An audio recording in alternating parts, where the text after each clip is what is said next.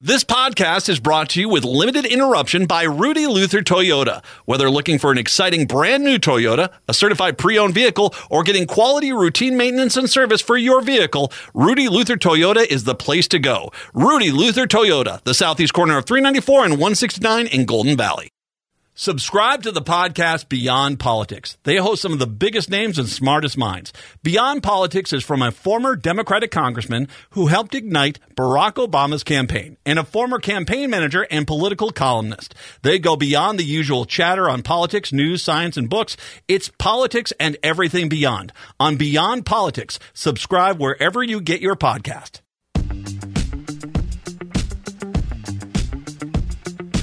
AM 950, the progressive voice of Minnesota, the Matt McNeil Show for your Tuesday. Good to be with you. Matt and Patrick here today.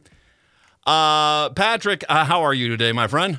Doing all right. We're just kind of running into a little bit of a scramble because it's MEA week Yeah. for uh, schools, which means all the football games that are usually on Friday get to be played tomorrow instead. Okay. So now we're kind of running into some schedule. Are you uh, are you a starting QB? Did I miss something here? Oh, I announced the game, so I gotta be in the you know make sure everybody's on the same page of when they gotta be at the Well, what, stadium. what game? What game do you got? What game are you covering tomorrow? Um, it'll be a titanic clash of Hopkins against Edina. Uh, should be the game of the century. No offense to anyone. no, no, it's a Hopkins. Hopkins is not. My kids go to Hopkins. It's it, they basically this you know, this open enrollment won't be used for em- em- emphasizing sports teams. Uh, they pick that that program pretty clean of of football players by the time they're seventh graders. So yeah, it's it's it's oh, it will be a defensive struggle. I can already see it from here. Well, you enjoy yourself tomorrow night. Um, it, it's I, I made pot roast today. That it just it was kind of one of those things. Was in a kind of a pot roast. So I got it going right now. So I'm I'm feeling pretty good. A little potato action, a little corn or uh, carrot, not corn, carrot action. Uh, you know, got a nice gravy going. Did chuck steaks. Feeling pretty good about things. So because it is, I'm kind of hoping at some point. Are the leaves planning on coming down at some point? I sure hope so. I, I mean, it, it, it's the 17th. It is the 17th of October, and I have yet to rake up any leaves in this in this at all.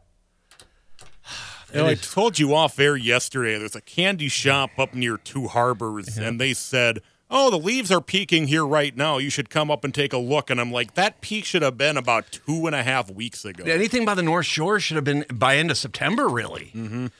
Uh, all right. So, uh, first of all, we, we okay. So. Uh, we, we've got uh, we've got uh, Mike Griffin's going to join us a little bit later on. He's uh, basically he had a situation where he was the victim of a racist attack, basically in uh, a verbal attack in in in Minneapolis in his own apartment building. Tizzy Ent, the very popular online uh, poster on TikTok and on, on Twitter. He brought up the story. I'm going to have Mike on here to talk a little bit about this and how that happened in his efforts to try to identify the individual who verbally assaulted him there. Uh, also, Coolican, it's a Tuesday, so Coolicans gets to stop on by. We'll get to the, the magic hour. You, oh, God. Oh, can we get some sad trombone music? Uh, yeah, is that trombone music ready for Jim Jordan? Because that's that's going to be happening yesterday. Okay, so let's let's get to the Sexy Liberal show, which is coming up here on Saturday. Uh, of course, Steph and the whole crew of Fugelsang, uh, Hal Sparks, uh, you've got Frangela. They're all going to be live from Los Angeles on Saturday night. You could get yourself a pay per view pass to watch it live. Uh, and and yeah, it is great. We've been giving away these uh, the, these uh, passes on two different ways. Now, at some point today during the show, I'll call for a certain number caller. And if you're that number caller, you'll win yourself a pay per view pass. But we've also been giving away the pay per view passes on the social media sites as well. And so what happens is at nine in the morning, we usually make a post uh, on both. It's on the um, uh, it's on the AM 950 Twitter feed, the AM 950 Facebook feed, and the AM 950 Instagram feed. And we make the same post there, and you're supposed to put a specific comment in that post. And if you do, well, you'll be picked to basically, you'll be in the entry to be possibly picked to get yourself a pay per view pass. Yesterday, The phrase was "Steph is awesome." Patrick, have we got ourselves a winner from the, uh, the from the social media pages? We do have a winner from social media, Patty Rose on Facebook. Congratulations, Patty. We will get you a message to get your information, and uh, you'll be on your way to a nice uh, night on the couch Saturday night. As I had to catch myself because you're not actually going there. You'll just have to kind of have a nice night on the couch watching the uh, sexy liberal comedy show. I just figured out how to pull up stuff on my TV that I used to pull up on my computer. So you can enjoy yourself. I hope you enjoy that pay per view pass. Now, we got to get you set for tomorrow because, once again, on Wednesday morning, at 9 a.m. We're making the social media post. You need to make sure you get your uh, your comment in there and have a chance to win the uh, the pay per view pass to the Sexy Liberal Tour. The phrase for tomorrow, the, the comment that you need to make on either the Twitter page, the Facebook page, or the Instagram page is live from Los Angeles. All right? Live from Los Angeles. All right?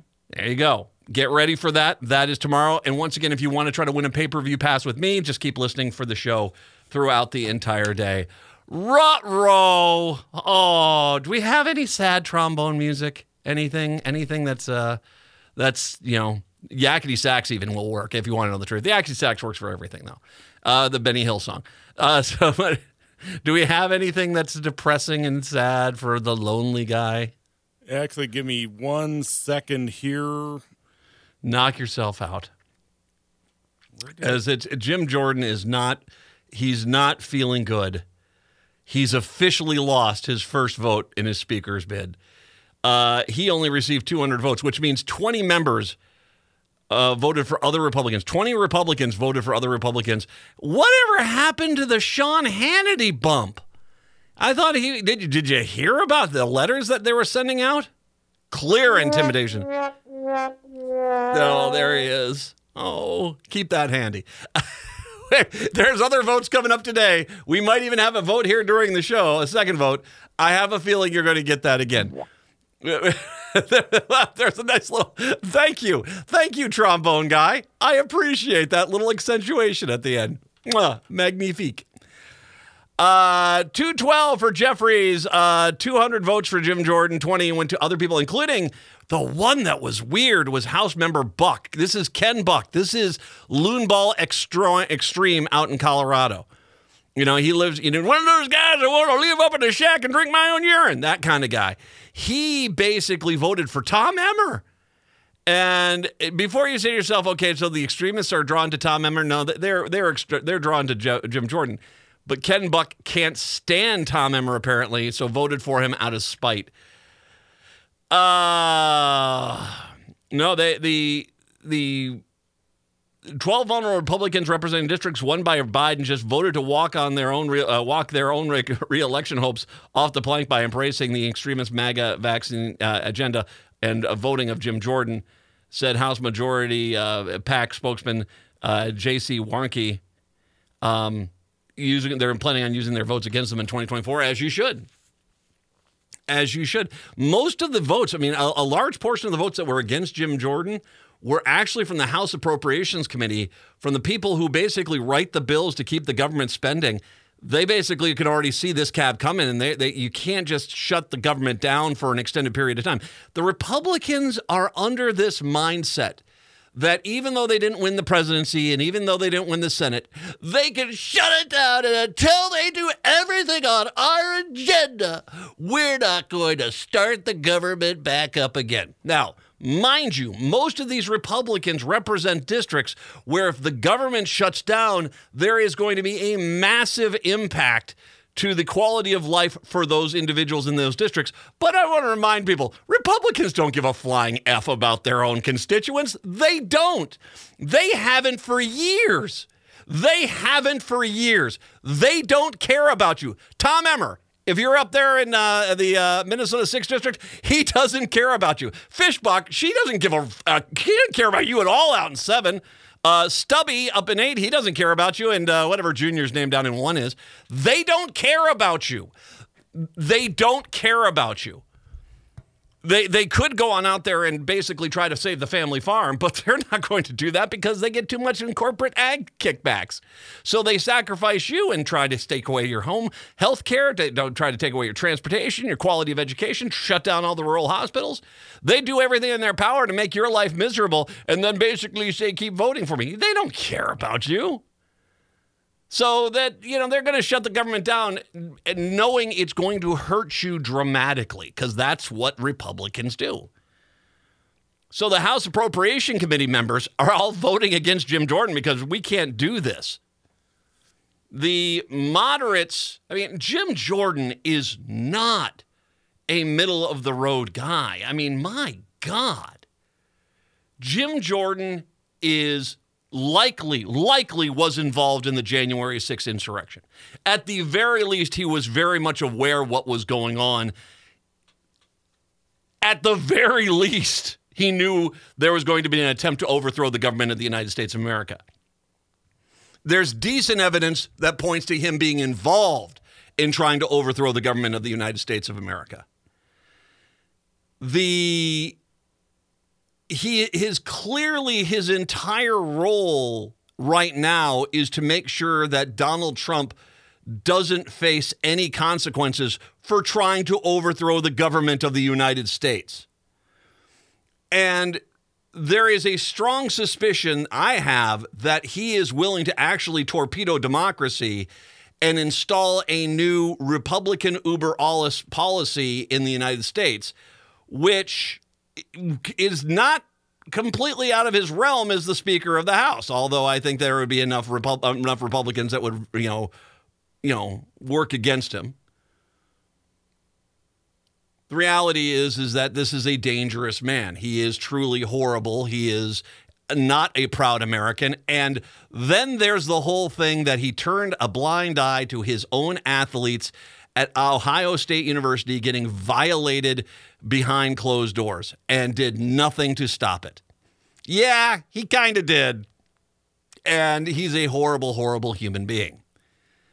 So there's all that. I mean, this is this is Jim Jordan. If Jim Jordan becomes the Speaker of the House, it is truly the death of the GOP because you have now gotten yourself into the point where your Speaker is is openly and the speaker of choice of the Republican Party is someone who has openly embraced a conspiracy theory that has been debunked over and over and over again even in cases where Republicans have been in charge of an investigation, they keep coming back and saying there's no evidence to say this was stolen.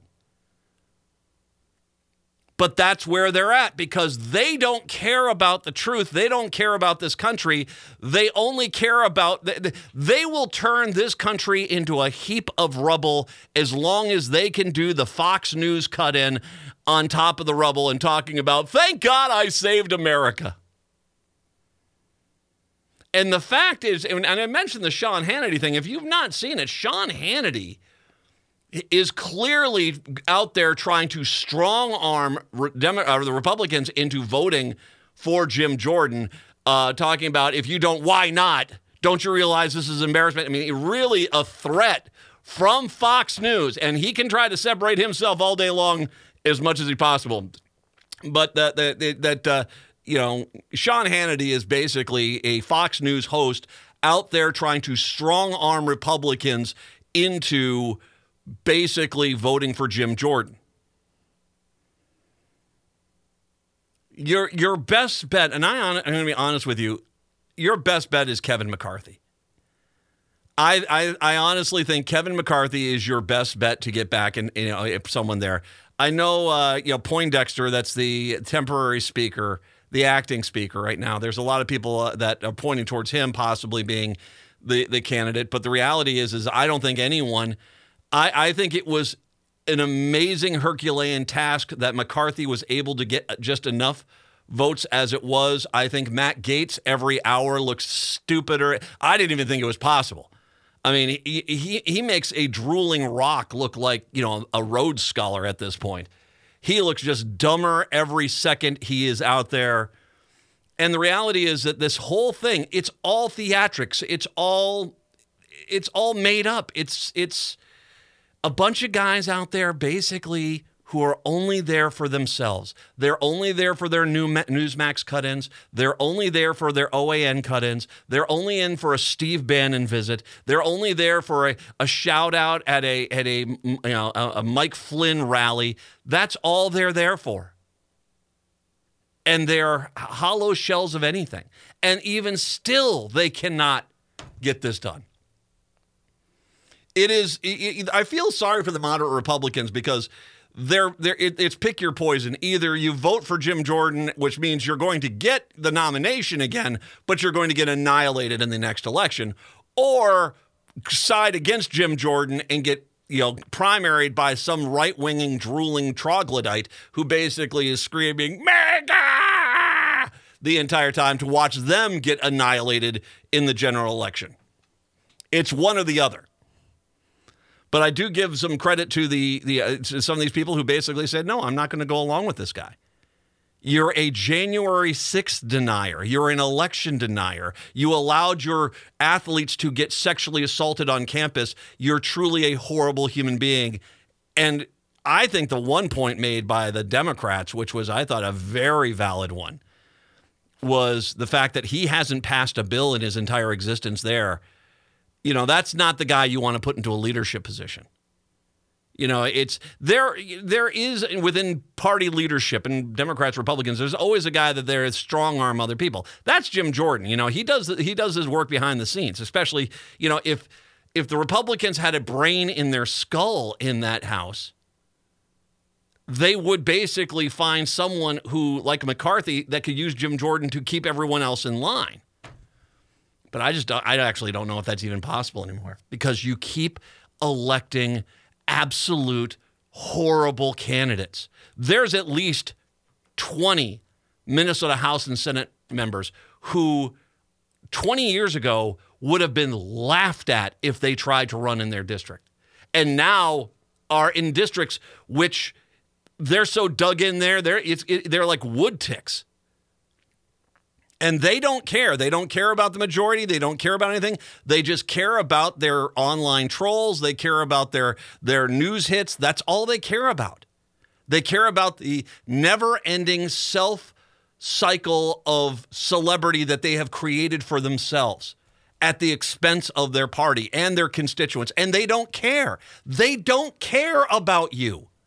They're not trying to make your roads better. They're not trying to help education. They're not trying to out there and help healthcare out. They're not trying out there to to to make your life better in any capacity.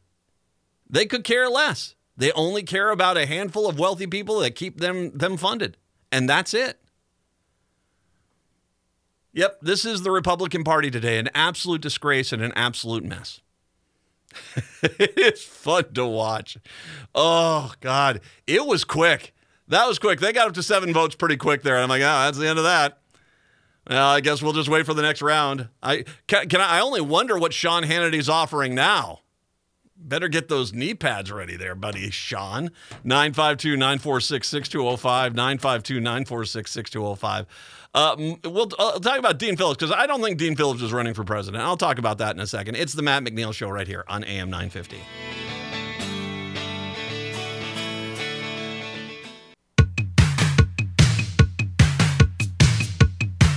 AM 950, the progressive voice of Minnesota, the Matt McNeil Show. 952 946 6205. 952 946 6205. By the way, I should mention here uh, so Jordan got 200 votes. Scalise got seven. McCarthy got six. Zeldin got three. That's the New York guy. Um, oh, are we back to voting again?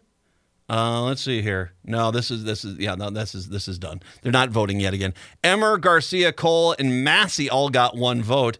Jeffries, uh, the Democrat, got 212 to Jordan's 200. So that's that's where they're at right now. They just can't get out of their own way.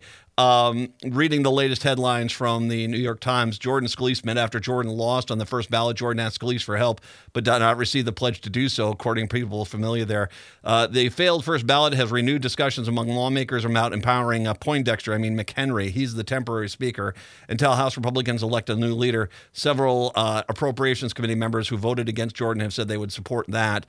A block of Jordan holdouts are senior members of the Appropriations Committee tasked with writing and passing the spending bills that fund the government. Jordan voted for spending bills just 16% of the time since 2011 when he joined the House. Uh, so it tells you a lot about that. that that's they don't have any faith in him. Um, Dean Phillips. Now, of course, he has gotten a lot of a lot of press because he's insisted that you know Joe Biden's too old. I can tell you right now, Joe Biden is looking very presidential lately, so I, I'm you know fine. Anyway, he thinks Joe Biden's too old, so he has said that we need to find young blood. And he's kind of suggested he wants to run. The MinnPost story, uh, Representative Dean Phillips appears to be inching towards a decision to run against President Joe Biden in next year's presidential primaries. Phillips, the third district uh, DFLer uh, last week, spoke with Ray Buckley, the chair of the New Hampshire Democratic Party, to indicate an interest in running that state's presidential primary, which is seeking to be the first such contest in the nation. I called Chairman Buckley to introduce myself as I contemplate entering the Democratic primary, Phillips said in an email statement. It was a very friendly conversation. The Democratic National Committee last year reshuffled its presidential primary calendar so that New Hampshire would no longer be the first one in the nation. Iowa also lost its status as first Democratic ca- uh, caucus, but New Hampshire plans to hold an early primary anyway in defiance of the DNC. New Hampshire does have an October 27th deadline for candidates to file so they can appear on the primary ballot. So Phillips must make a decision soon if he wants to participate. So that's where he's at there with New Hampshire. But here's the problem for him if Democratic U.S. Dean, uh, Representative Dean Phillips intends to mount a serious primary challenge against Biden, he must decide soon. He's missed now the Monday deadline to file as a candidate for the presidential pre- preference primary election in the early voting state of Nevada. So he has missed Nevada's pr- primary entry. The Minnesota Democrat has blown past his self imposed September timeframe to decide whether to challenge Biden. His reluctance to make a decision has so far put him at a disadvantage as a potential contest against Biden. What that indicates is he is not serious about becoming the nominee, but if he does run, he wants to send a message to the party, said Carleton College political science professor Steven Schier uh, of Phillips missing the Nevada, Nevada deadline. Early primary election filing deadlines are approaching, including the closely watched state of New Hampshire. We just mentioned that one. Asked about Phillips potentially running a primary against Biden, New Hampshire Democrat U.S. Representative Annie Kuster told the Star Tribune, I think it's the best thing that Donald Trump could ever ask for. So, and Dean, it, it is true. So, you know, you can scream about how old he is, but you're going to get someone who's pretty much just as old um, in, in, there uh, if you you help the Republicans. There's no path. There's no outcry. Kuster said. Personally, I think it's a vanity project by Mr. Phillips, and I think it could do a serious damage by emboldening the Trump Republicans. Fact, Dean. In a text message to the Star Tribune, Phillips acknowledged that he did not file for Nevada's primary, but declined to elaborate further. He did not comment on recent criticism about possible Democratic presidential primary run. Here's the problem with Nevada, and and, and God God, it's October of 2023. Why the freaking hell am I talking about this? Thanks, guys. No, thank you. Jeez. Anyway, all right, here's your problem. Nevada, okay. It, Nevada is Vegas. Vegas is a state which is is basically geared towards putting out that fun vibe. I mean, don't get me wrong, elderly people do well there in Vegas. But it is a very different state than it was 30 years ago when Harry Reid was starting to get in there and, and, and do things. So, you know, it's it's a very different kind of of of state. It, it's frankly I think you're going to have a better option in Nevada than you are in New Hampshire. And I get it. New Hampshire is a little quirky. It, it does have some quirks, but I highly doubt you're going to make any major dent against Joe Biden in New Hampshire, whereas you might be able to make a bit of a dent against Joe Biden in Nevada. Now, here's the problem for Nevada for uh, Dean Phillips, but it also it's a problem for everywhere is that the unions and there are a lot of unions in Vegas are 100% right now on Joe Biden's side. And so maybe that's the argument where I'm going to just not going to try too hard in a union uh, a, a union heavy state that that I'm just not going to try there because I already know that Joe Biden's going to probably win that. But you know, you, you can't miss too many of these. I mean, you need to make a decision, and and frankly, Dean, if I can just be blunt, you need to make a decision by the end of the day tomorrow, probably. If you're going to do this, do it. Get go fill out your paperwork, get it on in there, and do it. Once again, I'm not saying you can't do it. I don't think it's it's helpful but it's you are within your right as a DFLer, a Democrat. If you want to run in the primary against him, fine. You might even get close in one or two states. Maybe this entire thing is just making sure your name is out there so that in 2028 you are basically considered to be a front runner. I don't know. What I do know is it's time for this little charade to end if it is a charade. If you're dead serious, well, then go file the paperwork don't cripple yourself anymore in a case where, I mean, once again, Nevada, you've already lost. Let's make the call right now. Joe Biden's won the Democratic primary in Nevada and seen. So you don't want too many more of those. If you really are taking this seriously, get your people out there, fill out the paperwork, sign up for these states, and go from there. If not, I don't know. I mean, are you thinking about becoming an independent? I don't know. You could run with Kennedy. I don't think it's going to help your career too much, but the reality is, is I think that if if if the, if you're serious about this, just go file the damn paperwork and stop this, you know, willy or won't thing. It's I, it got tiresome with Sam and Diane on freaking Cheers, and it's definitely getting tiresome with you. So if you want to run, fine, that's your right. Go do it. If if you are only going to primary Biden in three or four states, that's stupid. Just save your time and save your money. But if you're going to if you're going to do it, just go do it. If you're not, just then, you know, you, you know, you can you, you yeah. I don't know what you're going to do if you want to know the truth. 952 946 6205. 952 946 6205. Mike Griffin is going to join us when we do return. Talk to him a little bit about this incident that happened in Minneapolis that got a lot of uh, publicity due to Tizzy Ent on social media. We'll talk to him about what exactly did happen and his goals to try to identify the person that racially harassed him. It's the Matt McNeil Show right here on AM 950.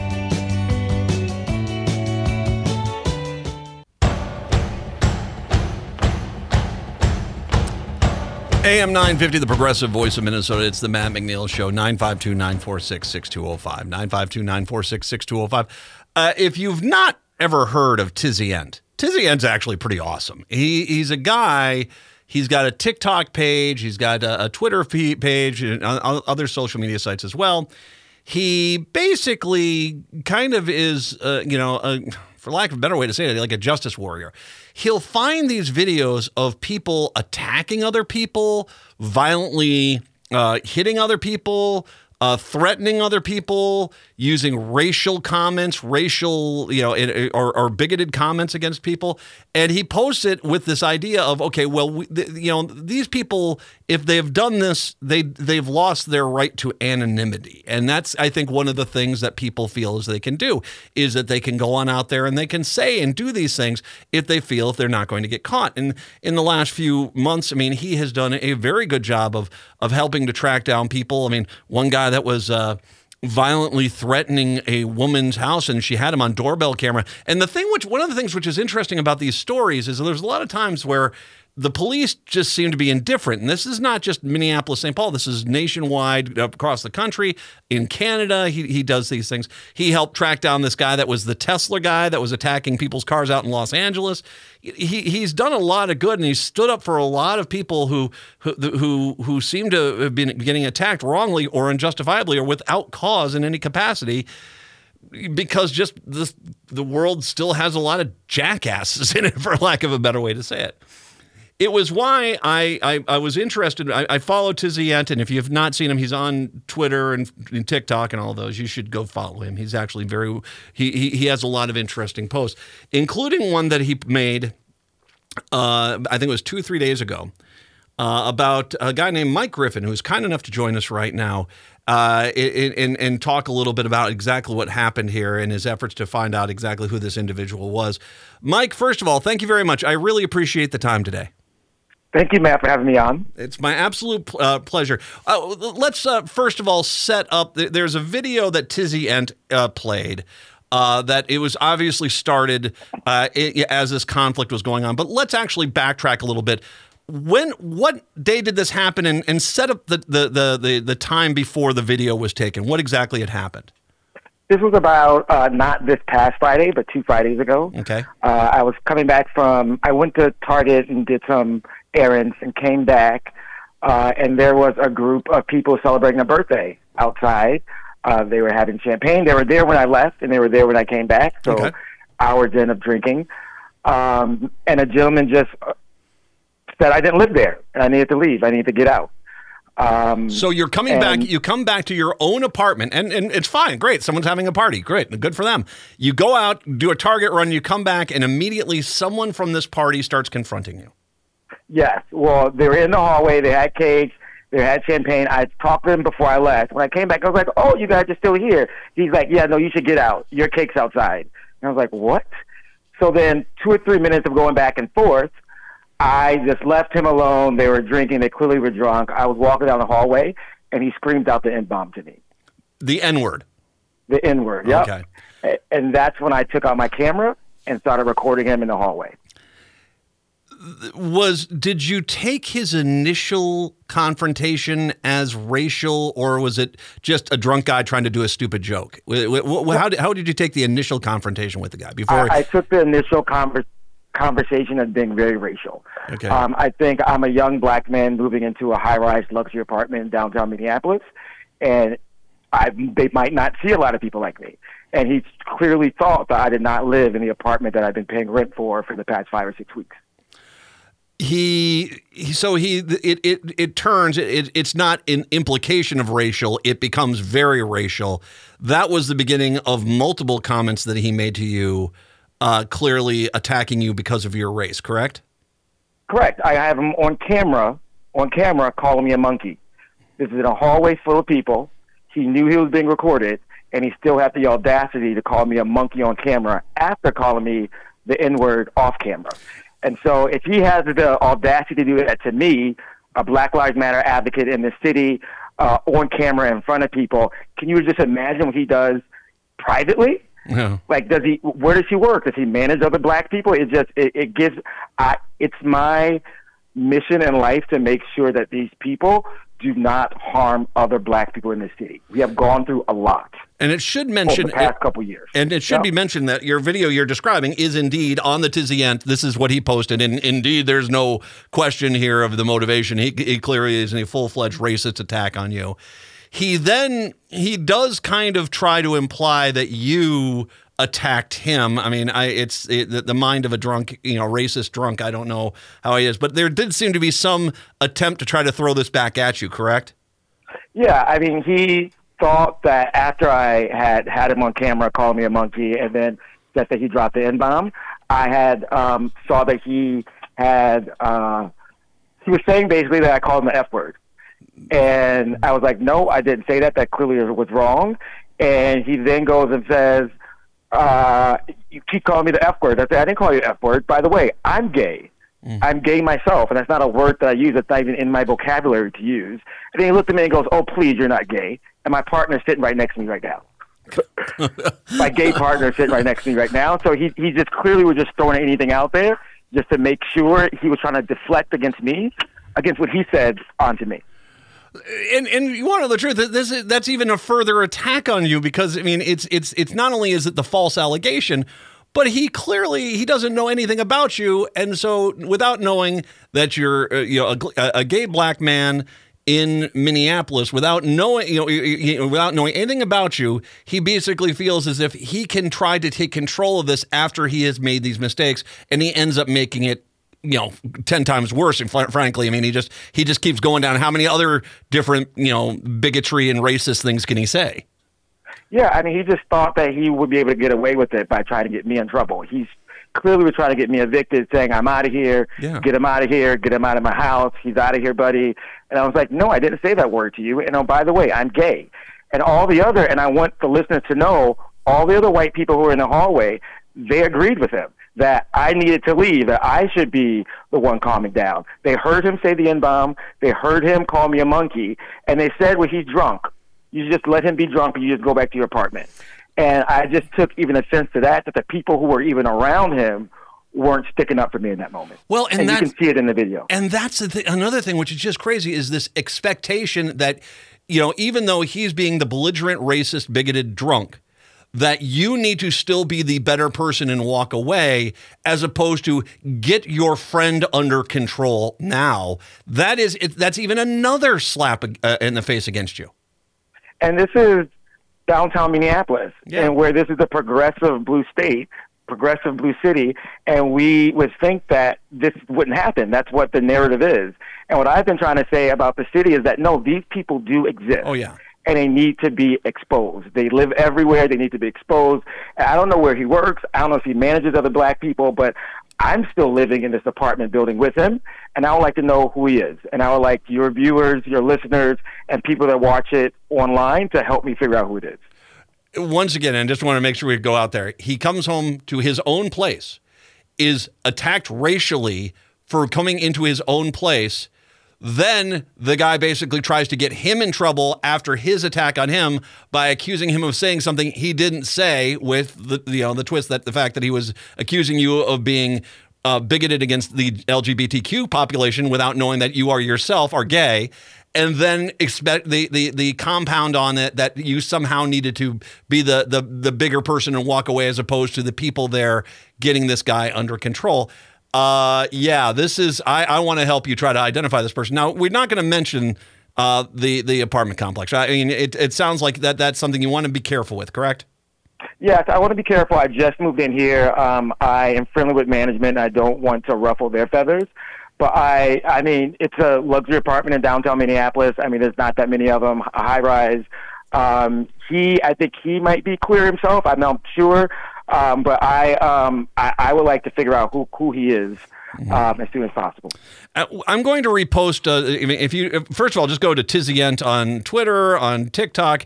Uh, you just scroll down. It's a few down on there. You can see the the video of it, and they've got a screenshot of this guy. It's pretty clear. You know, it's not a mystery picture. You should be able to help identify him. Um, I'm going to say this because so far it, it, doesn't sound like anyone else has said it. Um, I'm sorry. I'm, I'm sorry. This is uncalled for a thousand different ways from Sunday. It is just disgusting.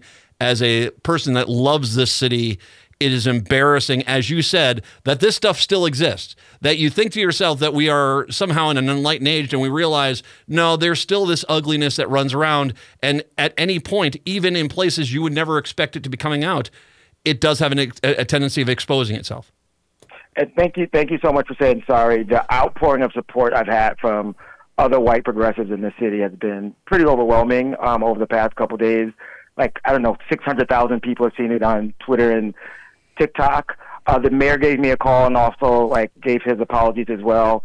The building management apologized. So I, I feel the overwhelming support, but I really do want to find this guy and hold him accountable. Well, and that's you know, and people, if you're out there saying, okay, do you need to you know you know ruin this guy's life? It's like, okay, first of all, you, him trying to find this guy's name I would want to know this. I mean, if this happened to my kids, it happened to anyone I knew, it happened to one of my neighbors, I'd want to know the person that did this.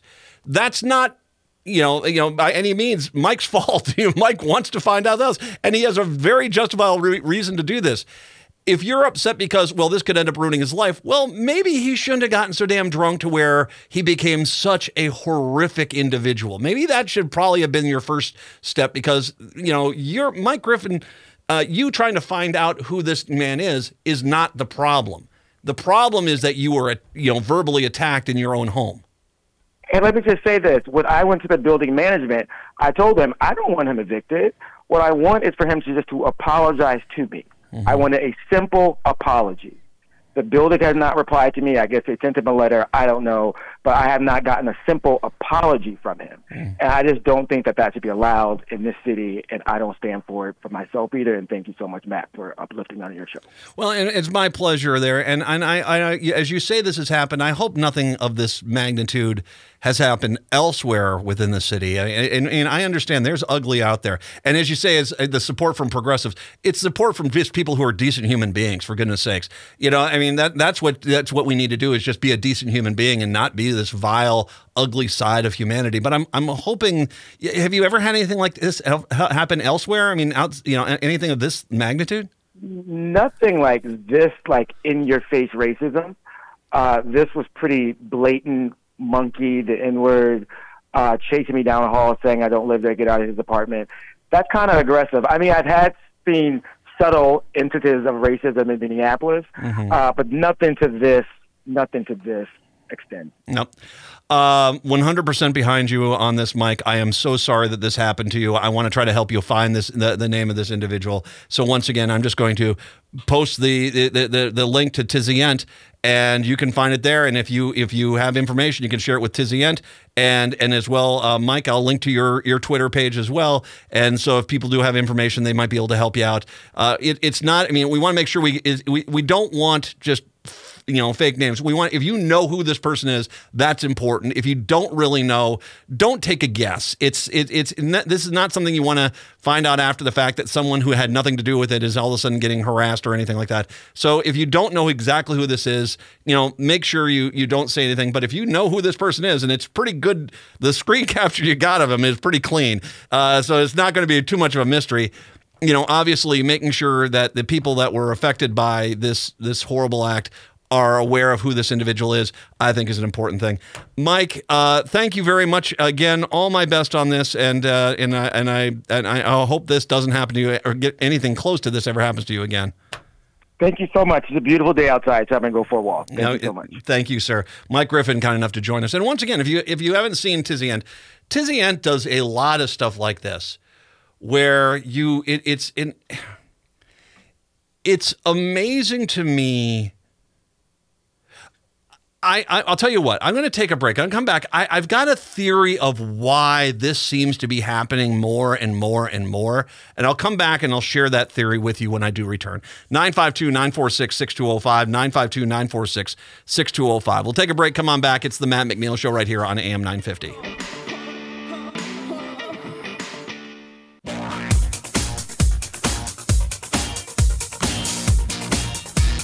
AM 950, the progressive voice of Minnesota. It's the Matt McNeil Show. No, Mike has a right to know exactly who this person was. I mean, in, his own home, for goodness sakes. Um, and it's like I said, it, it, it's one thing if this was a, you know, he said, he said sort of thing. He's got video. There's video of this guy clearly being belligerent and and being out of line. And yeah, and this whole thing about how he has to be the one that you need to walk away. No, no, no, no, no. Get this guy under control, for goodness sakes. I've got a theory because, like I said, Tizzy Ent is is great because he there there is this stuff that goes on out there that's happening, and I think this is uh, there used to be a time when social media really started to take a turn for the worst in the early part of the 2010s when it, it, it, became clear that it was going to be something that could be used by people who were were, were terrified of trying. They, they would never walk down the street and tell someone to their face blankety blankety blankety blank.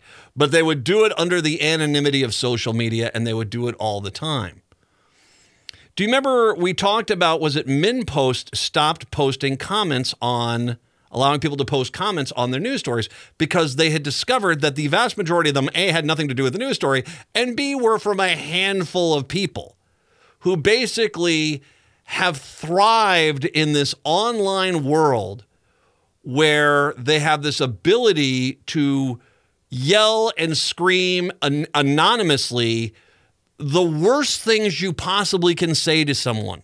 You threaten women, threaten men, racial, bigoted, just disturbing stuff. And these these cowards, and they are cowards, thrive in this environment with no sort of of restrictions that are placed on them and their and their hate speech. Twitter did a started cleaning things up finally after you know January 6th, but and, and, Twitter had gotten a lot better until Elon Musk came back and basically said, "No, we're going to bring it back and let everyone be horrible again." And there just seems to be this mentality of now it jumping from social media back into the real world and people now openly screaming racist things at people, screaming bigoted things at people, threatening people, hitting people, whatever the case may be. That this is this is jumping back from the anonymity of social media from the last 10 years to now a real world scenario. And what people are depending on and hoping for is a mentality of, well, we're not really going to um, challenge, um, we're, not going to really challenge this individual. We'll just let them scream. But the reality is, you know, whereas you might be able to get away with some of this online in the social media world, you're not going to get away with this, especially with everyone carrying one of these cameras.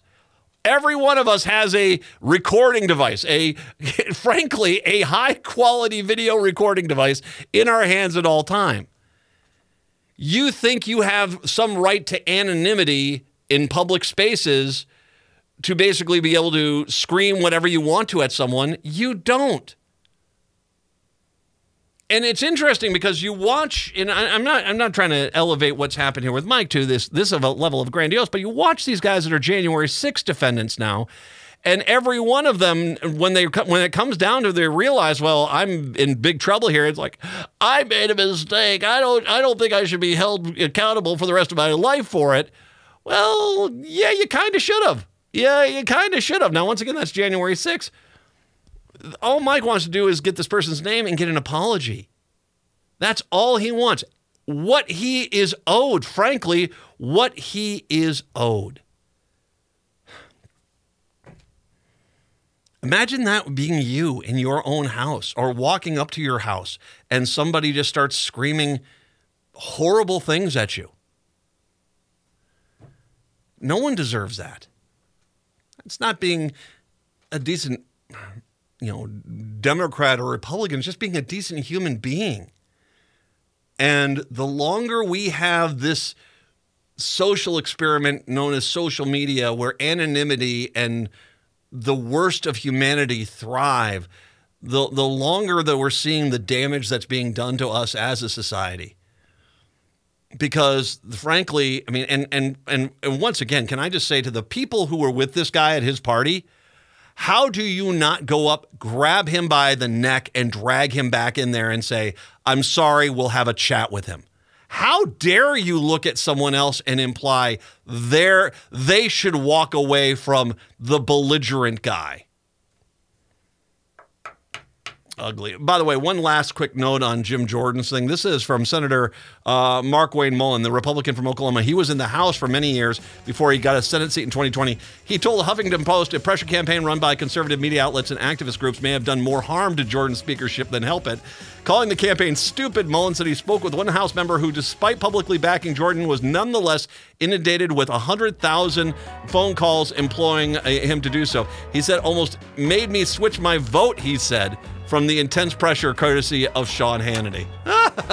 They're planning another vote after six o'clock. Ooh, enjoy. Hour two up next. Hour two of the show. 952 946 6205. 952 946 6205 is the phone number. Matt, Brett, and Patrick in here today. Um, yeah, do you, do you ever see Tizzy Ent on social media? I did not know. He's he's worth a watch. He's pretty solid, man, and he does he does a lot of good out there. And I just can't even comprehend.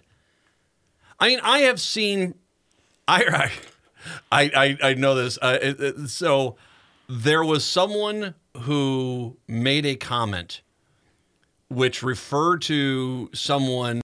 Um, they, they basically said, you know, you're you're nothing but a stinky Jew. That's how he said it and I, my, I, I am generally an even keel, keel, keel kind of guy. I was at a thousand instantly. Say, what did you just say? With this anger on this look, and you could tell my tone, my face, and everything. And it's it's like this is not. I I don't think this is white savior or anything. I just think this is. What did you just do? You horrible human being. Last time I ever saw that guy. Hmm. Last time, and, and and just I didn't want anything to do with him. I couldn't believe that he would actually say something like that. And I think that you need to, we need to make there's a there's a great line make racist ashamed again let's get these oh, guys yeah. back on their compounds out in idaho and michigan you want to go on out there fine go run through the woods and have your merry little time but leave us the rest of us decent human beings alone And and I and I I got to tell you the truth. I'm glad that there are people that are calling these people out. So I think you bring up a good point. I mean, racists have always been around. It's just a matter of whether they feel like they're comfortable enough to come out and share those views in public. yeah, and and right now, thanks to a certain Yeah. bloviated orange jackass, they feel emboldened. They, and and mm-hmm. you know, try that in a small town. Yeah. Uh, nine five two nine four six six two zero five. Olympic sports, they have given us the new ones we're not going to we're going to have to deal with for the LA Olympics. Oh, I've heard a few of these that are rumored. Let's see if they. Well, made it. I know which ones. I Well, one I actually I Yeah. am surprised is not there. Cricket. Cricket is Yeah, how is that? huge in Sri Lanka, India, Pakistan, Australia, New Zealand, England. It's actually, if you know the rules, it's not baseball. Don't think of it as baseball. It's not baseball. It's like Australian rule football is not football or, Mm-hmm. or soccer or whatever. It's just not. It's a completely different sport. But if you understand the rules, it's actually a fairly entertaining game. And that game's getting played even more in the U.S. as well. I'm sure we have a national team. They're probably not as good as some Oh, of the other yeah, they, ones. they stink. Uh, no, but I mean, it's probably better than they were 20 years ago. They do. Yeah, There's a crew. If you are on Interstate 394 coming out of downtown Minneapolis, uh, right before you get to Penn Avenue, there's a park off to the west side of the highway there. Mm-hmm. I see people out there playing cricket all the time during the summer. They're out there playing. So there's got to be like a cricket league or something like this, which is so cool, by the way. Uh, yeah, I, I mean, I, I'm, I'm glad it is. I, I think it's a, it's a fun sport, and um, it's, it's, it's, it's one of those sports. It's like handball. Fine, we don't play it here, but the rest of the world does. So bring it on in here. Here's the one that I am stunned by. Flag football. That's what I was just thinking. I saw that was under consideration, and I thought, are they really going to make that a sport? And apparently they did. who plays flag football outside of us? I know Mexico plays it. There's there's actually a pretty decent sized league in Mexico. So Mexico is going to play. We're going to play. I'm going to guess Canada's going to play. Sure, why not? We'll send a team down. Fine. Um. So yeah, but who else plays flag football? That's called give the U.S. a free medal sport. That is, I think we've seen our podium. It is the United States, Mexico, and Canada. What in order they go in? That's going to be it. Is there? or unless they don't do the teams by country, then the U.S. can get three medals if they do that kind of style. Well, I mean, is there okay? So NFL players. I mean, I don't know if they're going to be playing this. Aaron Rodgers in the flag football Olympics. flag. Well, no, he wouldn't be because he's, he's injured. Uh, you know, it's like Kirk Cousins can, you know, learn how to throw a three yard pass in a flag football game. Great. We just needed 12 yards, but Watch three him yards. win a gold medal at the Olympics too. Oh, Never God. a Super Bowl. No, no. it comes back. No, the city would never let him leave. They would leave. He won a gold medal in flag football.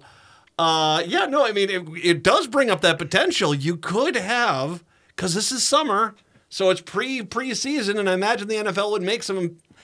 Are there enough guys from like Tonga in the league and in, in, the NFL? I, I think the way you do this, you'd have to set it up like they do um, in other sports where it's not necessarily by country, but you can kind of set up club teams. That'd be kind of fun if you had Wow, like that- NFL players all vying to be on a certain team. I want to whole- be on Team Cousins. No, I want to be on Team Mahomes or whatever else. the whole concept is is under under the flag though. Uh, Under the sort of yeah, yeah, you're not wrong there. Base, baseball is better. I mean, baseball, you have the Caribbean countries, Central America, South America, the Asian countries. Yeah. Australia is big baseball. You're actually getting, you know, African countries and, and European countries. As a matter of fact, uh, the Belgians and the Italians actually are pretty good base, at baseball. So, and then of course, um, Kepler did Kepler play for Germany? Yeah, I think he did in the in the World Baseball Classic. So you get that flag football. So anyway, all right, the five sports were added.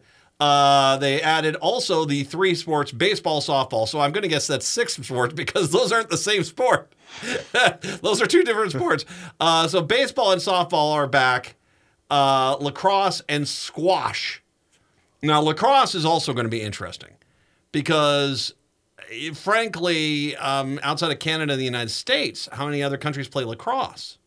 yeah, not really in terms of yeah, the United States or Canada. Obviously, there's a lot of uh, Native American communities that could, play the, could, the, could the Native American nations put together their own team and go that- out there and kick the living daylights out See, of everyone kind of a cool Olympics if you had like the Native American nations as their own teams. oh, it would be. It- and they would just you know, give them the gold. It's over at that point. Uh, because that's. Did you know lacrosse is the only sport native to North America? I did not know that. That is native. It is no. it is Yeah. native to North North America. So there you go. Uh, so we have squash there. Okay, they say baseball, softball. Is baseball, softball a different sport than what I'm thinking it is? I think they usually combine those things where they say, like, they give it one category, go- like men's and women's uh, basketball. you Yeah. know? Okay. So Yeah. there you go. Baseball. So, so softball. So yeah, they're just the men's and women's version. It does bring back the possibility of Major League Baseball players playing in the in the baseball.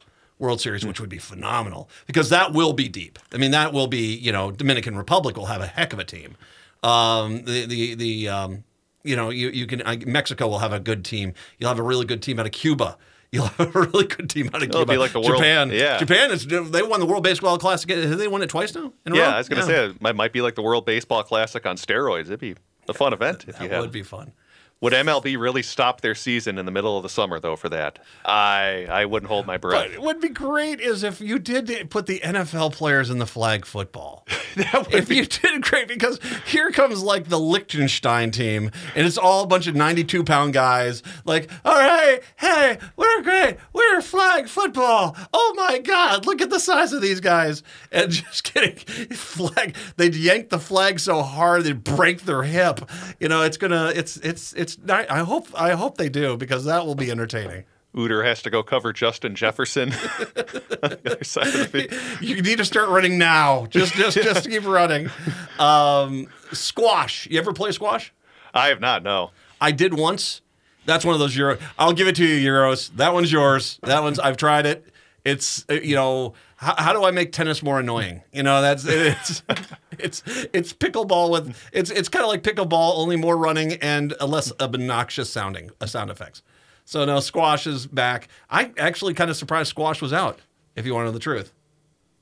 Really? I- yeah. I was I was a little surprised by that. So, all right. So those are the sports back. This is the Los Angeles Olympic Games. Uh, I thought they'd said something here about the Paris Games, which those are the next summer games up. Yeah. Um, uh, Any weird French sports that they're going to be uh, adding in 24? chain smoking, you know, kissing someone other than your spouse. I don't know whether. smoking and kissing someone who is not your spouse. Apparently, breakdancing, I think, is going to be in the in, in the, the, the French Olympics, and but but it did not make it to the LA Olympics. So I mean, no offense to all of these sports, but we're, we're really getting to a pretty liberal definition of what uh, some of these sports are. These are more like Okay, no, activities. they're not chain smoking is not going to be in the French well, not Olympics. that. Yeah, yeah. But talking like break. Yeah. Here's the Irish versus the French for the gold medal. That would be an entertaining sport to watch. The analyst talking about his lung work that he you know, did. the, the, the, the gold medal winner dying at 32 years old from advanced stage lung cancer. Dear Lord. Dear Lord. But I mean, hey, if they if, if there is a, you know, kissing competition in France, I think we all know I'm Team USA. Hi there. Hi there. Send me on over. Let's go, France. I'll take we'll, we'll go we'll go we'll go gold medal for us. I'll bring back the prize. and probably a few other things too. Sorry. It's France. It's, they're they're liberal with that sort of Yeah. stuff, okay?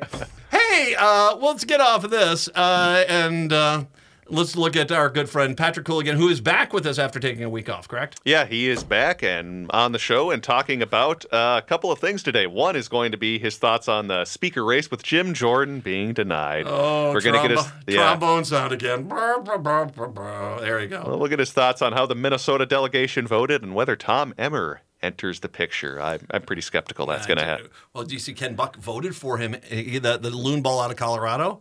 He voted for him because he hates him.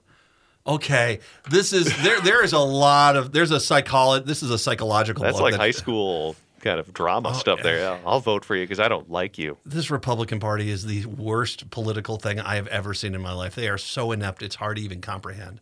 Uh, also, what else are we going to talk Yeah, about? Yeah, then the other two topics we'll be uh, touching on Amy Comey, Coney Barrett briefly uh, making a stop in Minnesota last night. Boo! Yeah, sorry. we'll touch on that a little bit, but the bulk of our time is going to be spent on the MPD and the fact that many small businesses are needing to hire MPD officers as private security. Otherwise, they, well, may not get the best protection. So we're going to be talking about that coming up. Really? Yeah, A shakedown, you say, sort of thing. yeah, one could call something like that. Yeah. Okay, it sounds like Yeah, it is. yeah. I mean, I don't know if it is. It just sounds like it is. All right, here's Patrick Coolican from the Minnesota Reformer with Brett right here on AM 950. AM 950, the progressive voice of Minnesota. Brett Johnson with you here on a Tuesday afternoon. And today we are joined again by Patrick Coolican, who is the editor in chief of the Minnesota Reformer, as we are going to be talking about some of the stories that they have been working on, including off duty Minneapolis police officers being hired at small businesses around Minneapolis.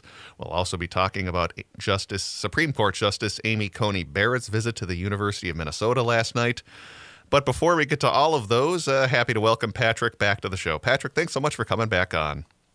Always a pleasure, Brett. Absolutely. So before we get into those stories, let's talk a little bit about the big vote today for House Speaker because Jim Jordan, the Republican who was running for House Speaker, came up uh, just short of being able to be named Speaker. But what I'm curious about, at least from the local angle, is well, A, how did our four Republican Congress people vote? And then B, could Tom Emmer potentially now enter the speaker's race since his name was potentially floated before? And now that Jim Jordan has at least failed for now, maybe Emmer becomes a possible contender. So, what were your overall thoughts on what happened with the uh, with the vote today with Jim Jordan?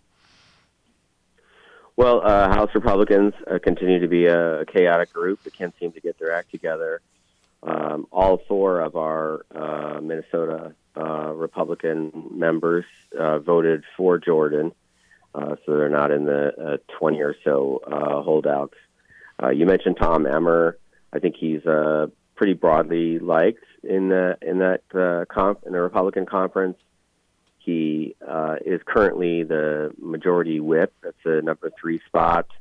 Uh, he's had, uh, I think, has been running for majority leader one of the drawbacks he has is that even though he was an early backer of President, uh, former President Donald Trump, uh, he has created some distance there uh, in recent years, particularly by voting to uh, affirm the election results in 2020.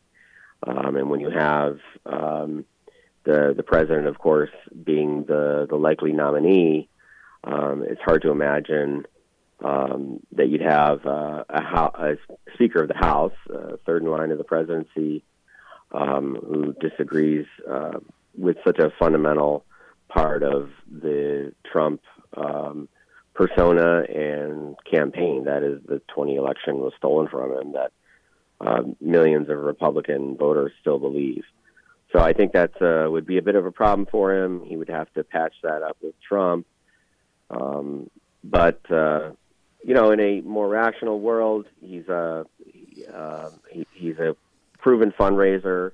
He was head of the Republican election, House Republican election effort uh, that did very well, um, certainly in, in 2020, um, and actually picked up seats, uh, which was a surprise to a lot of people. Uh, so he'll still be certainly uh, somebody to watch um, as events move forward. Yeah, 10 years ago, I wouldn't necessarily say he would have been a shoe in, but he certainly would have had a much easier path, while someone like Jim Jordan probably would not have had a chance whatsoever. But, well, those are the political times we are now in here in 2023. Well, want to move on to another local story you guys have been working on over at the Reformer, and Deena Winter's been doing some awesome reporting on this. And this has to do with small business owners that are saying that they're being pressured to hire off duty Minneapolis Police Department officers for security at their places of business. Now, one of the people Deena had a chance to speak with was Maya Santamaria. Uh, she was the owner of El Nuevo Rodeo, which is significant because that's where Derek Chauvin worked private security for a number of years, along actually with George Floyd.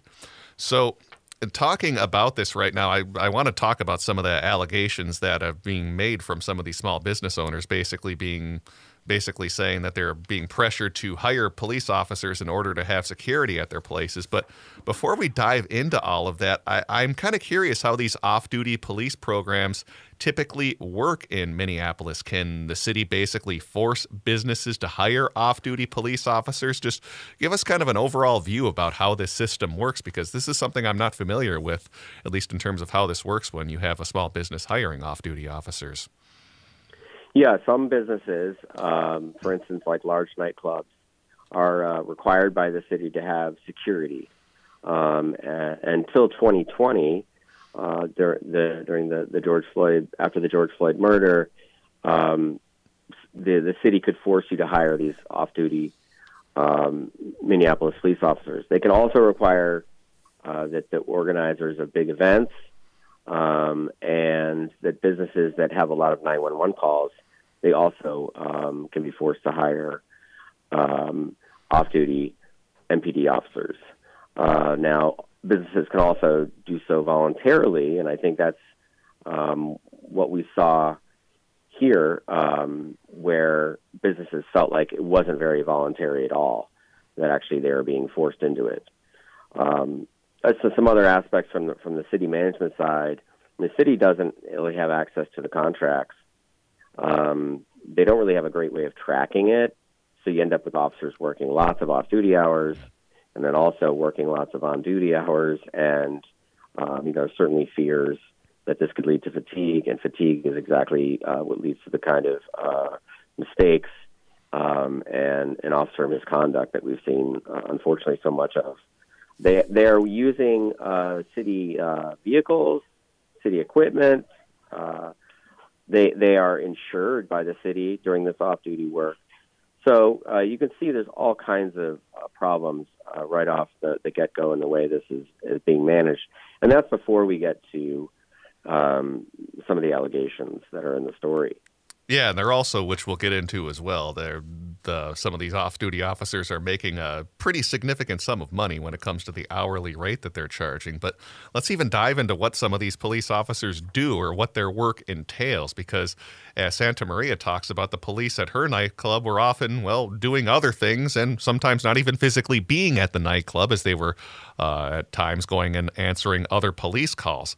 Or we also had uh, Basim Sabri, who is the owner of the Somali mall called uh, Karmel Mall and a Latino mall called Plaza Mexico on Lake Street, where he said about six weeks ago a man came into his office with a gun and said he was going to shoot someone. They called 911, but the police never came, and that's despite the fact that Sabri said he had paid for an off duty uh, police officer. So uh, this to me, this doesn't really sound like they're providing a lot of security if these off duty officers, which oftentimes these small businesses are paying hundreds of dollars an hour for, and then you don't even have the cops even physically at the place, even though, well, they're being paid. This kind of seems like, for lack of a better way of putting it, like kind of one of those things you would hear in mobster movies where the mafia would say to a business, well, you need to pay us X amount of money, or something really bad could end up happening to your business. Not necessarily we're saying we're quite going in that direction, but there are some parallels there if you're uh, at times not even having these officers on site when they're being paid.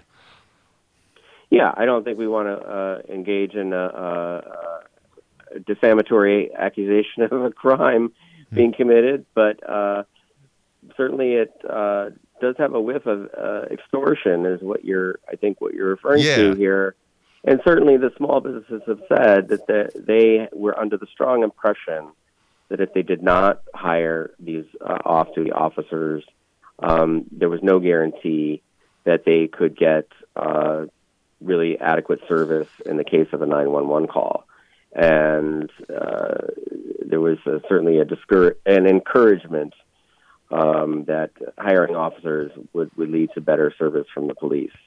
Um, it's obviously not what we uh, want from um, a, a democratic uh, policing, and um, and it's especially uh, problematic when um, a number of the small businesses they say that it, that they feel like they're being targeted because they're immigrants um, or they're people of color, and of course this goes to the heart of with the uh, the problems at the Minneapolis Police Department that have been thoroughly investigated uh, by the State Department of Human Rights as well as the um, U.S. Department of Justice. Both found the pattern and practice of, of racist uh, policing, and and in fact, this set up the off-duty uh, work and the problems with it, um, were mentioned in the DOJ report that came out uh, this summer uh, rather glancingly and at the end of the report, and mostly as a way to talk about problems with with uh, with management that the off-duty jobs create. Um, and what they're referring to specifically is that somehow there's a handful of officers who, who get to sort of control these jobs, and um, so it gives those guys quite a bit of influence in the department, and it applies to their own supervisors. So um, if you're a supervisor and your underling controls these lucrative off-duty jobs, well, that's probably going to might change even unconsciously. It might change how you manage that person. So that's what was in the DOJ report, um, and um, I mean we've been sort of aware of this.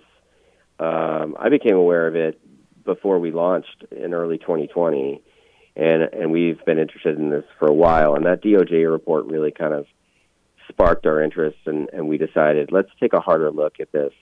And I think what Deena found is is pretty uh, pretty alarming. Well, the other red flag that I found with this as well is that uh, oftentimes these off duty officers are being paid with cash, which raises a number of red flags, not only for, well, tax purposes, but also for corruption as well, where things are, when you're not documenting things and paying with cash, yeah, there, there can be a lot of problems that arise. And, uh, and that's certainly what Deena was mentioning in the article as well. Right. I mean, until cryptocurrency came along, cash was how uh, criminal transactions uh, generally took place. And uh, yeah, I think you know, and Derek Chauvin is a perfect example. He was getting a lot of these off duty off duty jobs. He was not reporting the cash income, and uh, he was convicted of of, uh, of tax evasion um, by the state of Minnesota.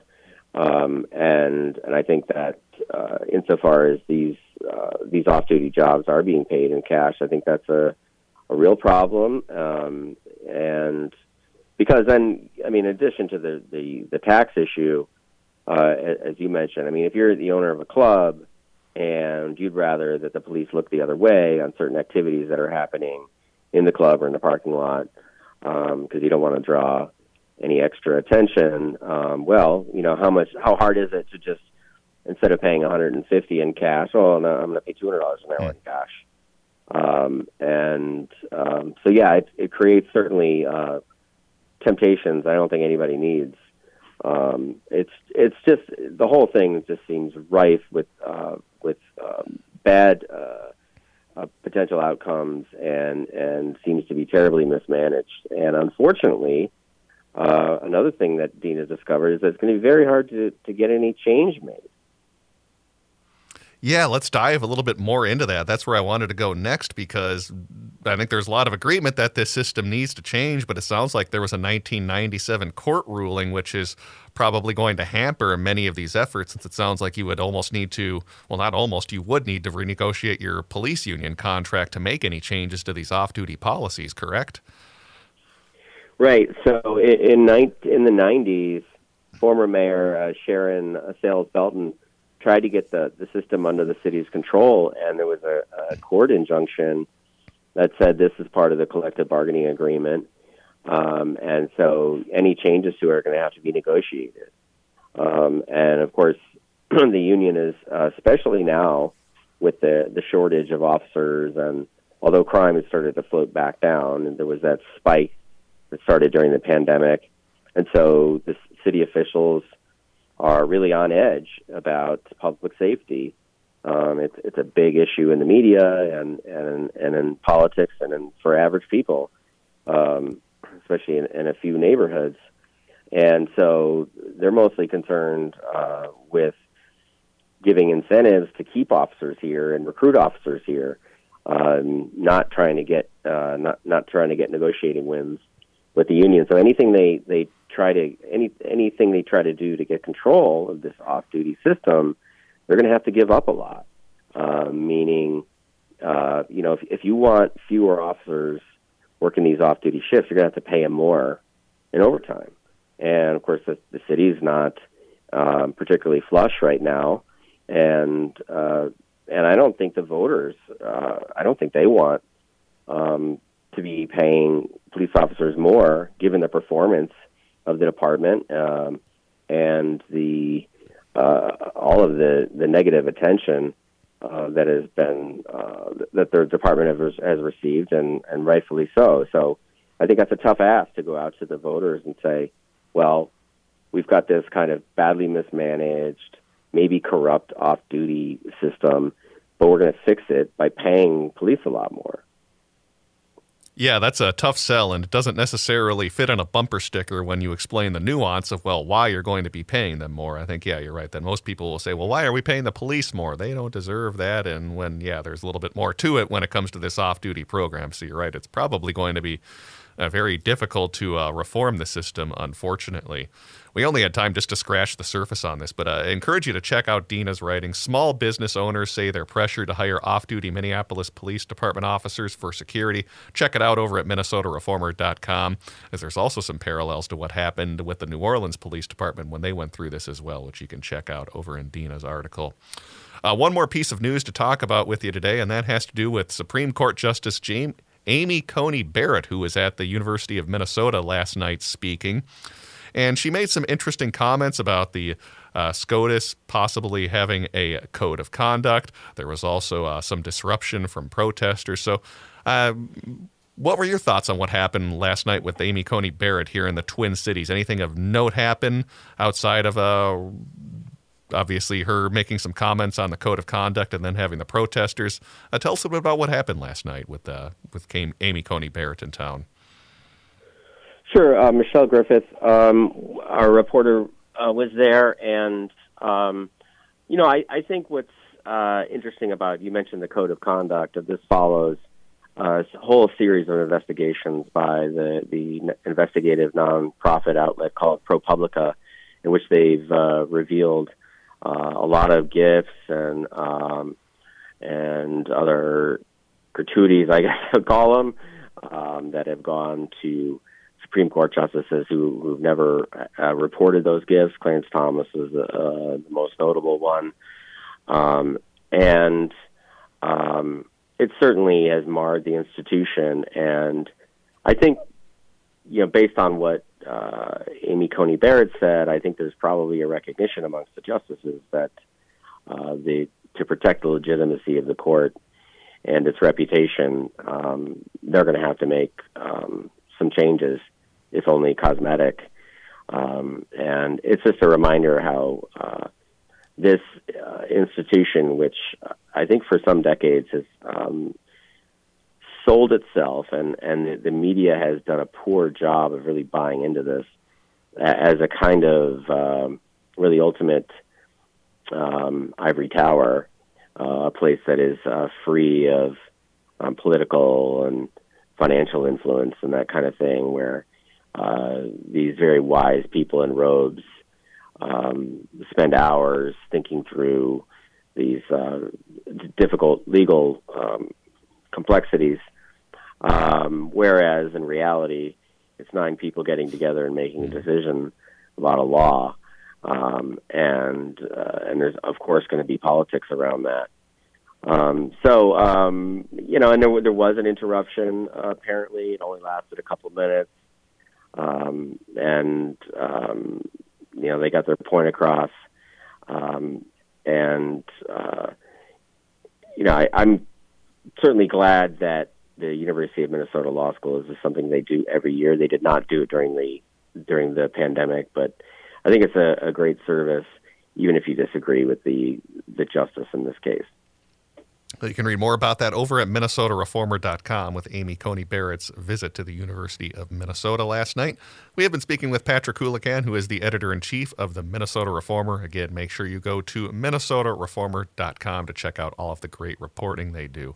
Patrick, as always, thanks for coming on the show today. Always a pleasure. All right, let's take a break and send things back over to Matt McNeil on AM 950.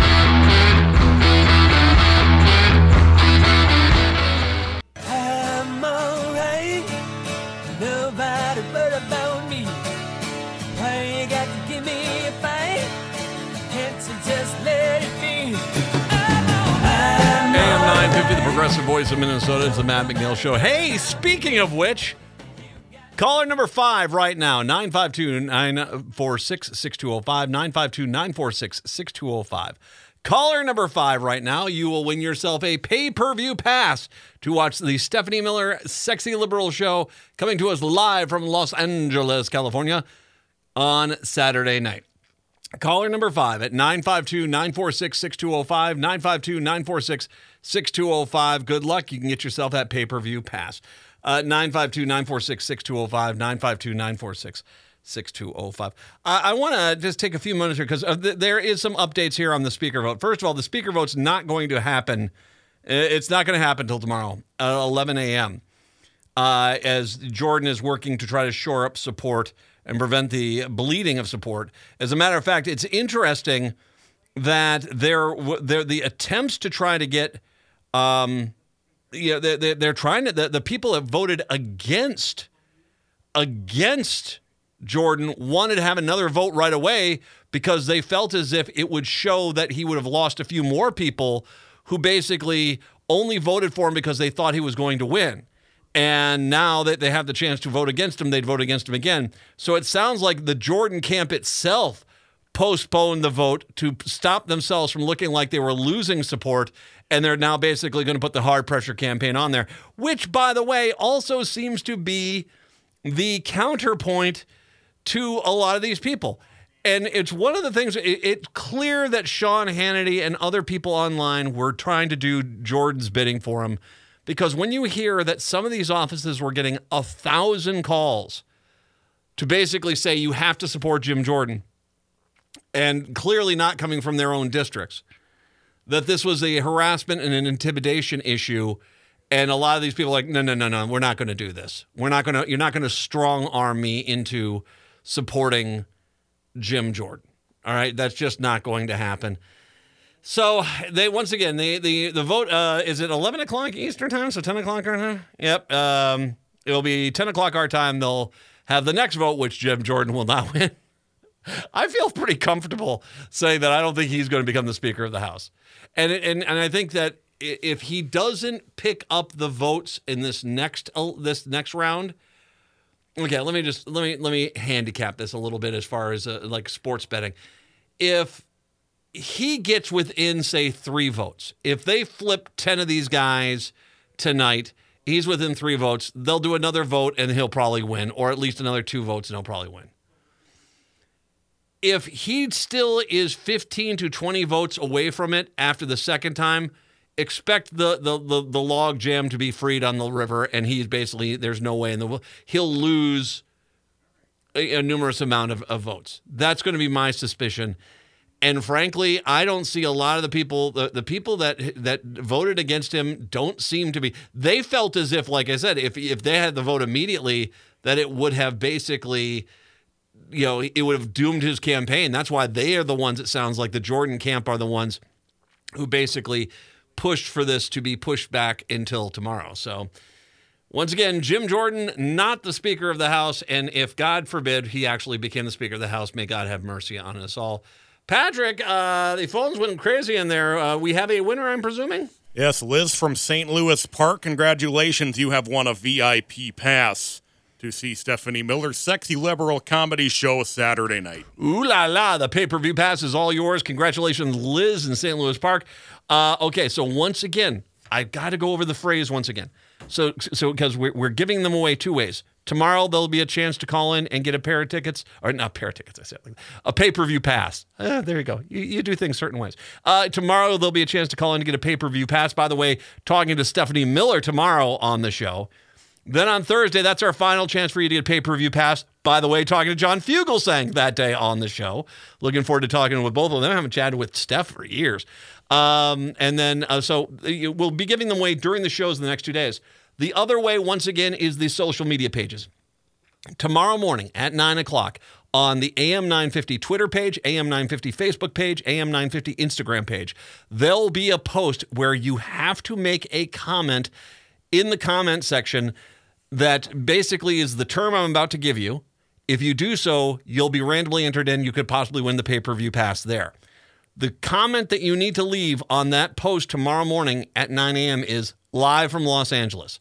Live from Los Angeles.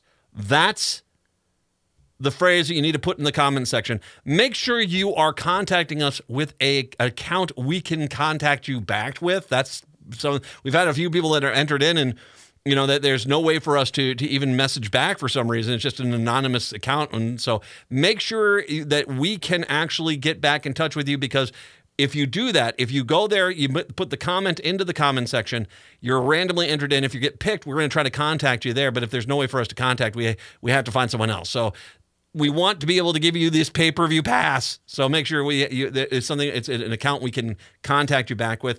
And once again, the phrase that you need to put in the comment section for tomorrow, for Wednesday, between 9 a.m. and 2 p.m. is live from Los Angeles. All right. 952 946 6205. 952 946 6205. I want to bring up. Uh, I don't know if I want to criticize the Star Tribune on this so much, or just I, think to a point I want to criticize the Star Tribune. The story they came out here on the expansion of Highway 12. Now, I used to do a traffic reporting in this town. I can tell you right now, most of the roads in the metro area are 20 to 30 years behind where they should be. We Republicans started turning transportation into a you know, this or that. And it, it eventually involved Republican transportation policy is I'll do the roads to the wealthier suburbs. I'll do the roads to my big contributor uh, contributors uh, business, but I'm not going to do any other roads. I'm not going to do anything else. That's that's they, they don't have a comprehensive plan for transportation outside of helping the people that basically bankroll their campaigns what this has caused is a lack of funds available to do these jobs because we need to basically upgrade most of the roads. So I am not in any way saying that Highway 12 in Western Hennepin County does not need to be upgraded. It needs to be upgraded. But it is also it's one of a thousand roads in the Twin Cities metro area I could make an argument as that are woefully inadequate and need to be upgraded.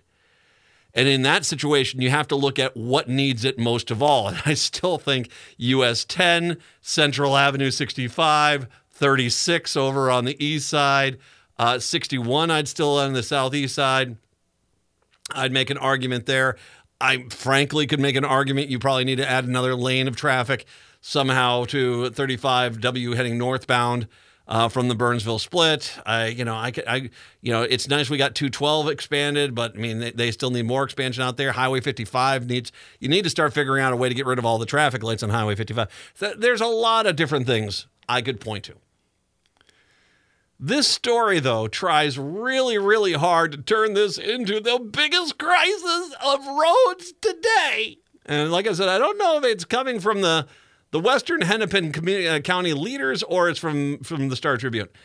There hasn't been a fatal crash on Highway 12 in Western Hennepin County in nearly four years, but leaders of Maple Plain, Independence, Delano, and other nearby cities say they are living on borrowed time. Okay.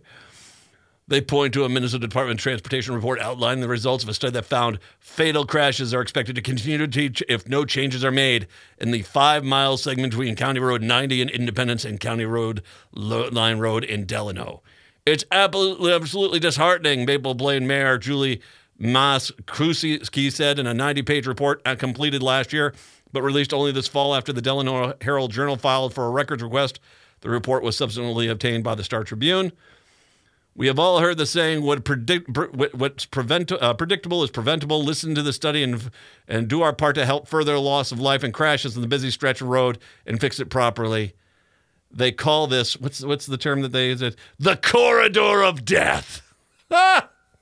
okay you haven't had a fatal crash out there, and God, you know, God, you know, be with all the people that have had fatal crashes, not only in this road but all the other roads, because I can tell you there's a lot of roads that have them on a fairly regular basis. It's kind of scary, but you haven't had one out there in four years, so you're trying to turn your stretch of road into the corridor of death. It needs to be upgraded. I'll be the first to say it, but it's not. This is a sell campaign. This whole story is a sell campaign. And maybe you should regulate the traffic out there and stop the speeding drivers from going too fast and becoming and leading to the crashes. Because that might be your better bet. And as a matter of fact it's probably actually a more cost effective one. Because i can tell you right now what you seems like you're trying to do is push this project higher up on MnDOT's list and trust me, MnDOT already knows the problems they have. They've got plenty of different roadways that need to actually be fixed. And I'm not saying your road doesn't need to be fixed, but there's a ton that need to be fixed. And some of them don't have, you know, fatal crashes on them once every 4 years. They have them on there once every 3 or 4 months. So you need to actually prioritize this. This whole thing is borrowed time, corridor of death. You're just trying too hard to sell this, man. And once again, if you really want, I'll tell you what, if you were out there in Delano and Independence and all those guys out there, maybe just maybe stop voting the frickin' Republicans who are not going to fund this. And so you have to come on out there and try to put on a marketing campaign to get more MnDOT funding. Instead, maybe you go out there and vote for the Democrats, and the Democrats actually try to fund transportation. Dear God, heaven forbid that happen. It's almost like this to a point. This is why it's a little frustrating because it almost feels like this is the modern Republican way. It's it's not okay. Make an argument, get the funding, and build the road. It's we've got to steal the funding from someone else or make their their road problems less important than ours because we need that funding. No. Vote from Democrats into your districts, and guess what? We'll solve a lot more problems for you than if you keep voting for the freaking Republicans. Oh, there you go. 952 946 6205. 952 946 6205. It's the Matt McNeil Show right here on AM 950.